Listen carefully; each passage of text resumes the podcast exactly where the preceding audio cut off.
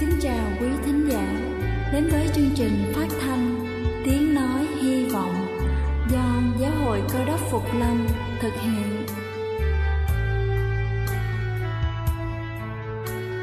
Kính thưa quý vị, Đức Chúa Giêsu trước khi Ngài về trời đã ban cho các môn đệ của Ngài một điều răn mới, đó là họ phải yêu thương nhau như chính tình yêu mà Ngài đã dành cho họ Quả thật vậy thưa quý vị, tình yêu thương là một món quà vô giá mà Chúa đã ban cho nhân loại và đó cũng là thông điệp mà chúng tôi muốn gửi đến toàn thể quý vị.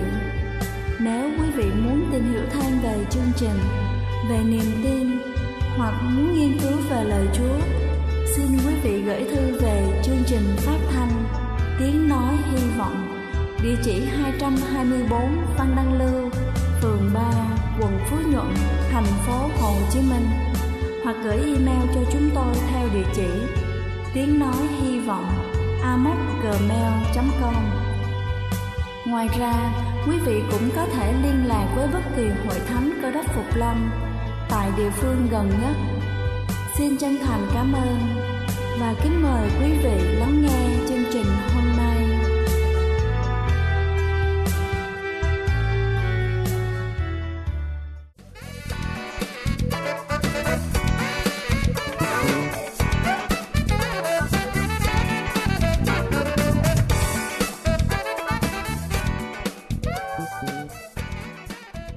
Xin thân ái Kính chào quý vị thính giả thương mến, chúc quý vị có một buổi sáng với tinh thần thật sảng khoái để làm thật tốt công việc của mình.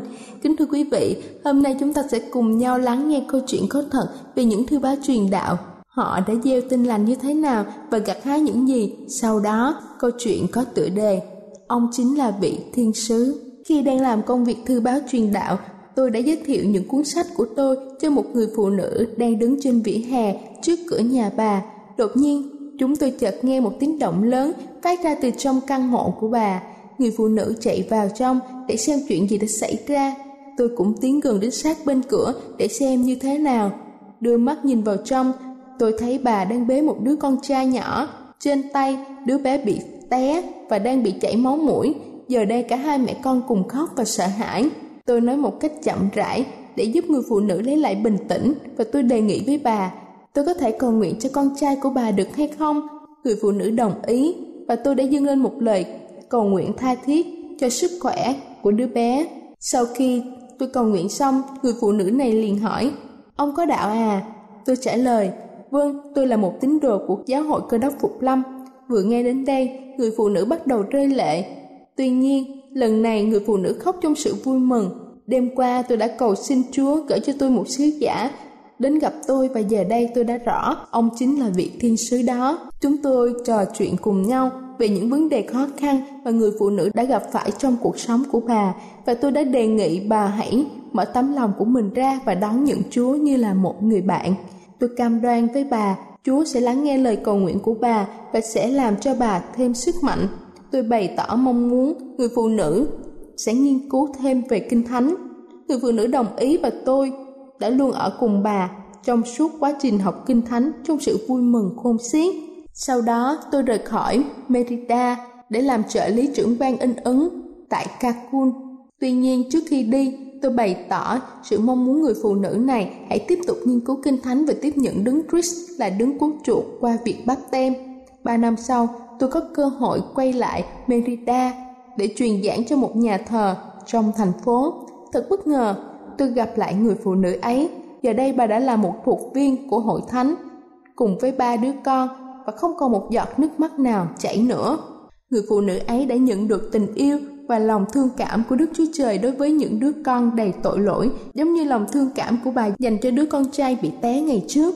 Ngày hôm nay, bà vui mừng và mong chờ ngày Đức Chúa Giêsu sẽ lau sạch nước mắt và sẽ không còn cái chết, nỗi buồn, khóc lóc và đau đớn nào nữa. Tôi tạ ơn Chúa vì chức vụ thư báo cho phép chúng tôi được tiếp xúc trực tiếp với những nhu cầu của con người trong tất cả mọi người trên thế giới. Kính thưa quý vị, trong Kinh Thánh, sách Khải Huyền, đoạn 21 câu 4 có chép rằng Ngài sẽ lau ráo hết nước mắt khỏi mắt chúng, sẽ không còn sự chết, cũng không còn than khóc, kêu ca hay là đau đớn nữa. Vì những sự thứ nhất đã qua rồi. Đây là chương trình phát thanh Vọng do Giáo hội Cơ đốc Phục Lâm thực hiện. Nếu quý vị muốn tìm hiểu về chương trình hay muốn nghiên cứu thêm về lời Chúa, xin quý vị gửi thư về chương trình phát thanh Tiếng Nói Hy Vọng, địa chỉ 224 Phan Đăng Lưu, phường 3, quận Phú Nhuận, thành phố Hồ Chí Minh hoặc gửi email cho chúng tôi theo địa chỉ tiếng nói hy vọng gmail.com Ngoài ra, quý vị cũng có thể liên lạc với bất kỳ hội thánh cơ đốc Phục Lâm tại địa phương gần nhất. Xin chân thành cảm ơn và kính mời quý vị tiếp tục lắng nghe chương trình hôm nay.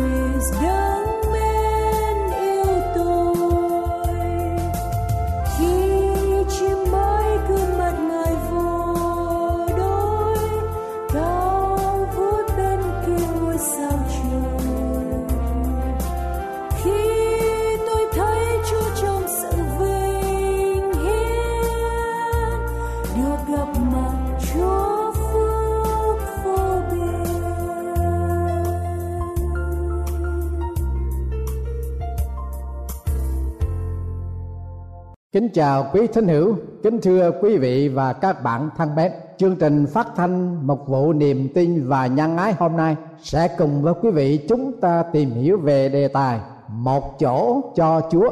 Kính thưa quý vị, nhiều năm trước đây tại xứ Wales, Anh Quốc, có một người đàn ông đã dành trọn một thời gian dài đàn đẳng là 42 năm để theo đuổi một cuộc tình duyên đầy kiên trì và nhẫn nại một cách đơn phương, không một sự hứa hẹn dầu một lời, hay một thái độ cử chỉ cũng không.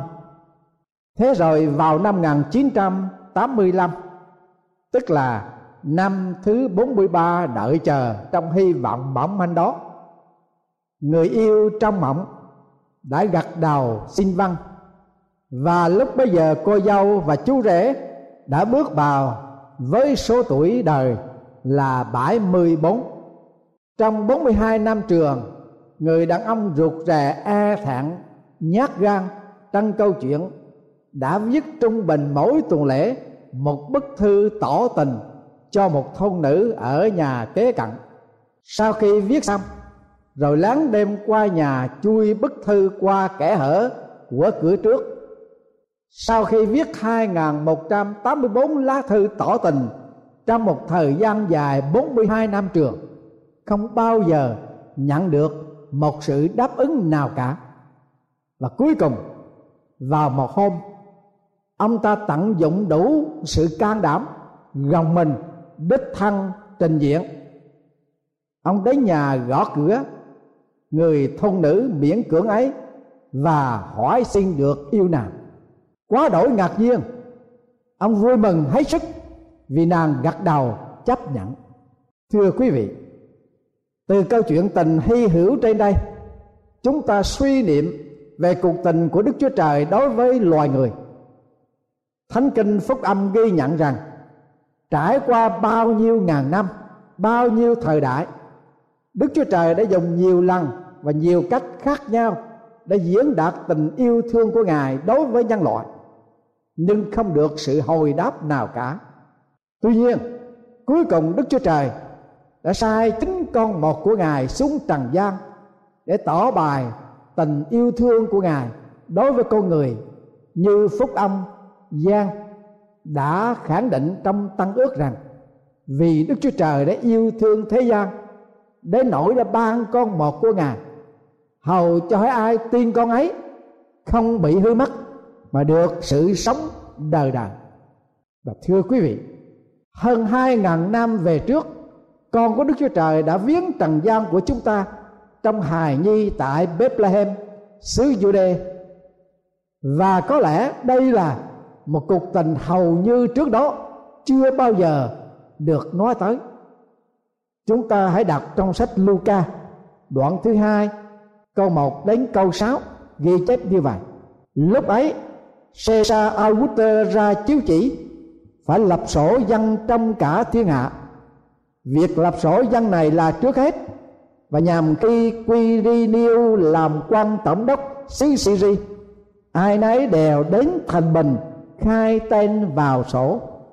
Vì Joseph là dòng dõi nhà David, cho nên cũng từ thành Nazareth, xứ Galilee, lên thành David, gọi là Bethlehem, xứ Jude để khai vào sổ tên mình và tên Mary là người đã hứa gả cho mình.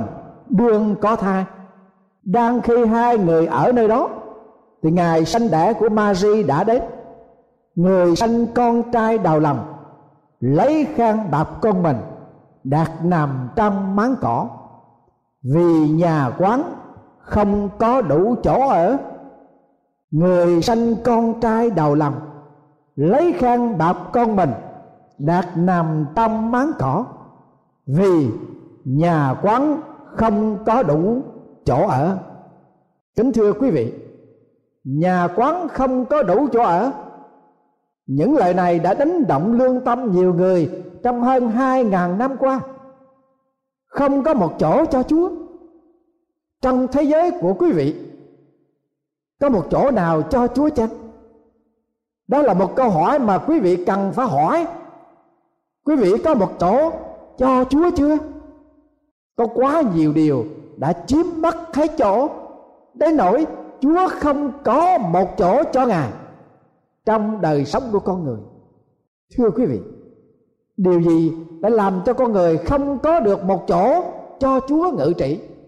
Có phải đời sống quá bận rộn, đến nỗi con người không thể dành cho chúa một chỗ trong tâm hồn của mình chăng? Nhiều người trong thế giới ngày nay luôn luôn tìm đủ mọi lý do để mà bận rộn. Có bao nhiêu người nghĩ rằng rồi một ngày kia, thử hỏi, có ai có thể đem theo được cái bận rộn về bên kia thế giới chăng? Nhưng trên thực tế, các nhà tâm lý học khẳng định rằng bận rộn làm cho đời sống con người không có sự bình an và hạnh phúc. Bận rộn làm cho sự hành xử của con người trở nên vọng dại ngộ nghĩnh, bận rộn, làm cho sự hiểu biết của con người trở nên khô cằn và nông cạn.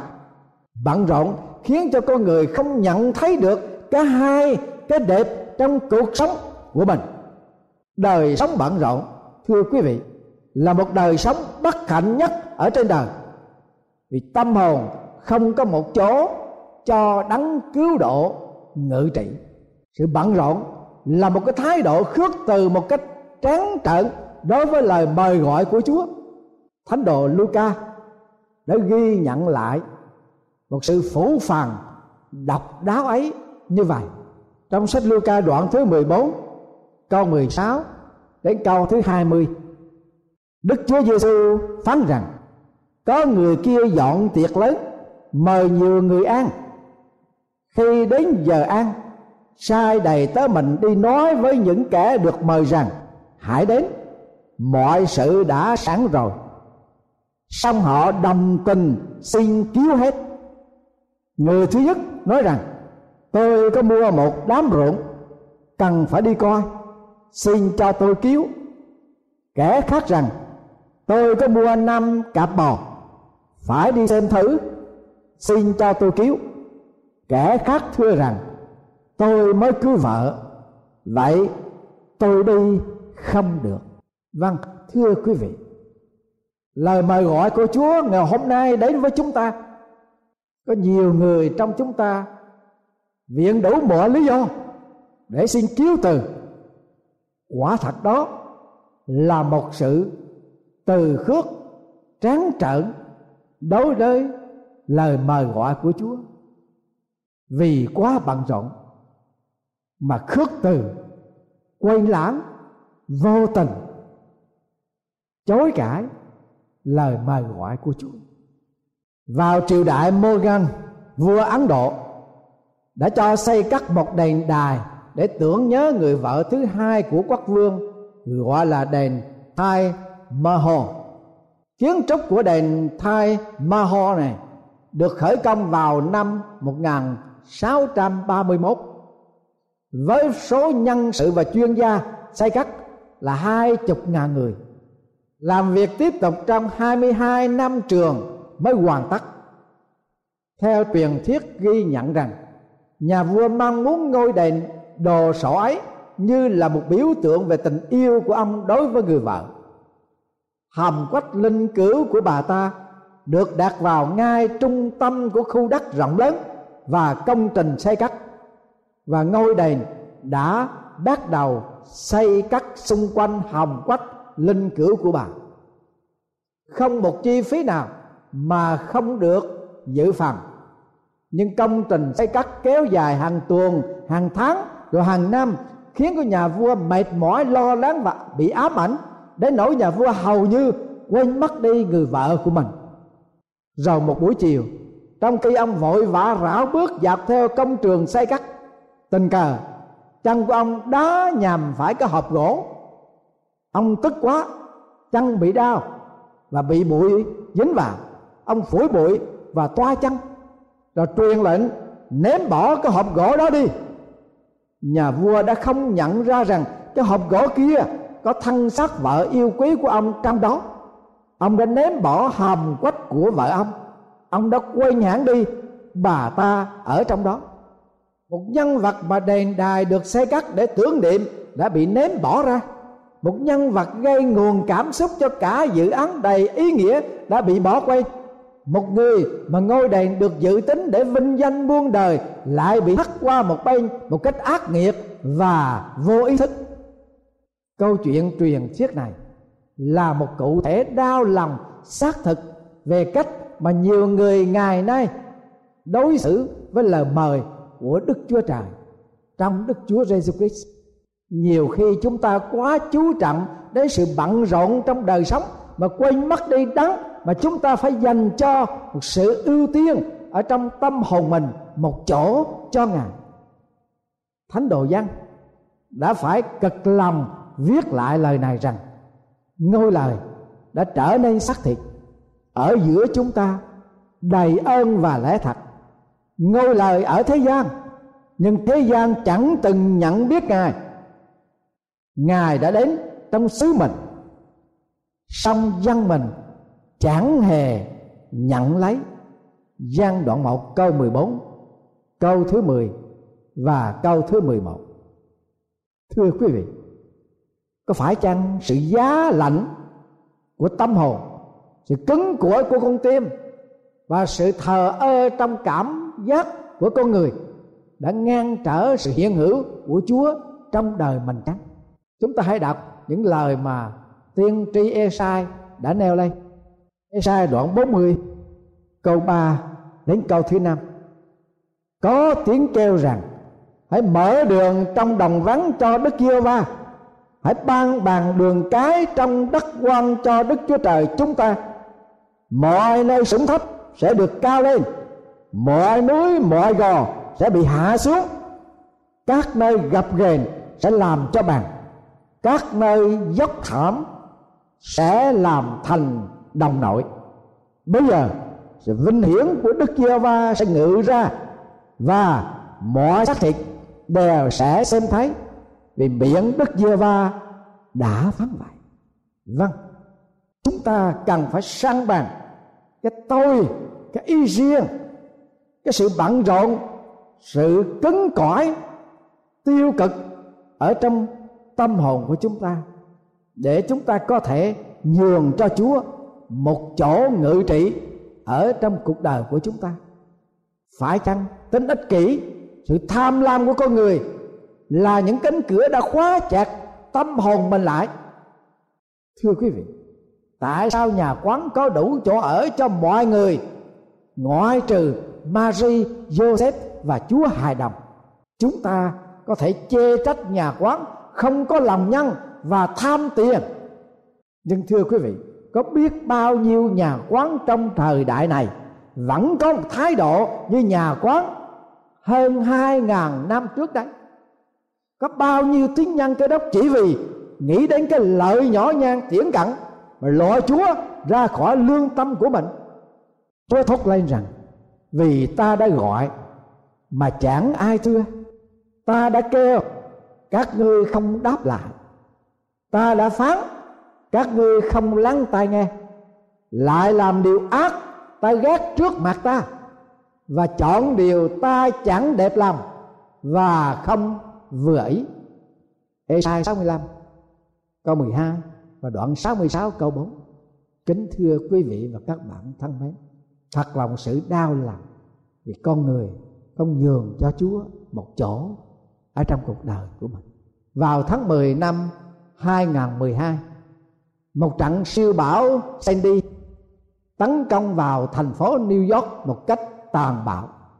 Bà Glenda Moore đã lái xe như điên để cố vượt qua hòn đảo Staten với nỗ lực đưa hai đứa con trai 4 tuổi và 2 tuổi, đến nơi an toàn ẩn náu. Thay vì đến được nơi an toàn như dự tính, bà Glenda và hai con của bà lại bị kẹt ở trong cơn thạnh nộ kinh hoàng của cơn bão. Mưa như trút nước và gió mạnh trên chiến tục giảm tấn công tới tấp. Chiếc xe Ford Explorer của bà bị rơi kẹt xuống hố.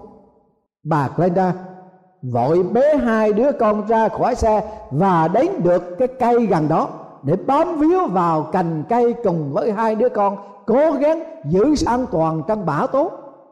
Trong vài giờ trước khi bà tìm được một cái nhà gần đó và van xin người chủ nhà cho vào trú ẩn.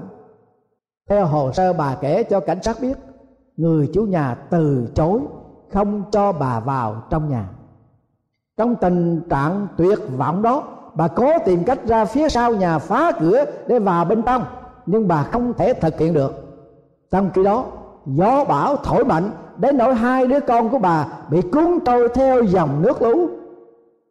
Thi thể của hai đứa bé sau đó đã tìm được cách căn nhà mà bà xin tị nạn chỉ vài trăm thước mà thôi.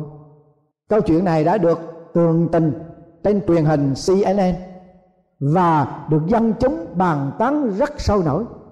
Câu hỏi mà mọi người đã được đặt ra là không cứu người kêu xin cầu cứu, để họ phải bị chết là một hành động tội ác hành sự hay là chỉ là một thái độ vô đạo đức mà thôi. Trong lúc đó, sự giận dữ của công chúng đang nhắm vào người chủ nhà, lòng dạ ban tuyết, tâm hồn cứng cỏi, con tim vô tức trước tiếng kêu cứu của ba mẹ con bà Glenda. Và hậu quả là hai mạng sống trẻ thơ vô tội chết trong dòng nước lũ tức tử khi tin này được phát trên truyền hình, khán thính giả để bày tỏ sự phẫn nộ và đòi kết án tội ác với người chủ nhà không có lòng nhân nói trên. Nhưng CNN đã tham khảo với các chuyên gia pháp lý là không thể buộc tội kết án cho người không chịu ra tay, giúp đỡ người khác. Nhưng thưa quý vị, về phương diện tâm linh, nếu con người không chịu mở cửa tâm hồn, đón mời chúa và dành cho ngài một chỗ trong cuộc đời của mình, thì đã bị lây án ai có đức chúa con thì có sự sống. Ai không có con đức chúa trời thì không có sự sống đâu. Gian thứ nhất đoạn 5 câu thứ 12 thưa quý vị, làm sao để có con đức chúa trời. Lời của đức chúa trời phán dạy, hễ ai tin đến ngài, đều được sự sống đời đời. Vì đức chúa trời yêu thương thế gian, đến nỗi đã ban con một của ngài, hầu cho hễ ai tin con ấy không bị hư mất, mà được sự sống đời đời. Ai tin con thì được sự sống đời đời. Ai không chịu tin con thì chẳng thấy sự sống đâu nhưng cơn thạnh nộ của đức chúa trời vẫn ở trong người đó. Đức chúa giêsu phán, này, ta đứng ngoài cửa mà ngõ nếu ai nghe tiếng ta mà mở cửa cho, thì ta sẽ vào cùng người ấy, ăn bữa tối với người và người với ta. Chúa không muốn quý vị bị lấy áo chúa không muốn quý vị bị hư mất. Chúa không muốn quý vị bị phán xét nhưng ngài muốn quý vị được sống đời đời. Trong đức chúa giêsu mời quý vị hãy mở cửa lòng mình và tiếp nhận chúa giêsu ngay trong giờ phút này. Amen.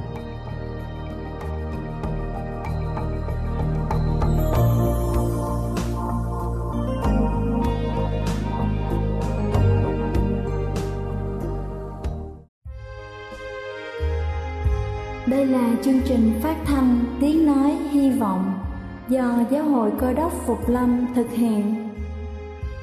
Nếu quý vị muốn tìm hiểu về chương trình hay muốn nghiên cứu thêm về lời Chúa, xin mời quý vị gửi thư về chương trình phát thanh Tiếng Nói Hy Vọng, địa chỉ 224 Văn Đăng Lưu, phường 3, quận Phú Nhuận, thành phố Hồ Chí Minh hoặc gửi email cho chúng tôi theo địa chỉ tiếng nói hy vọng gmail.com Ngoài ra, quý vị cũng có thể liên lạc với bất kỳ hội thánh cơ đốc phục lâm tại địa phương gần nhất.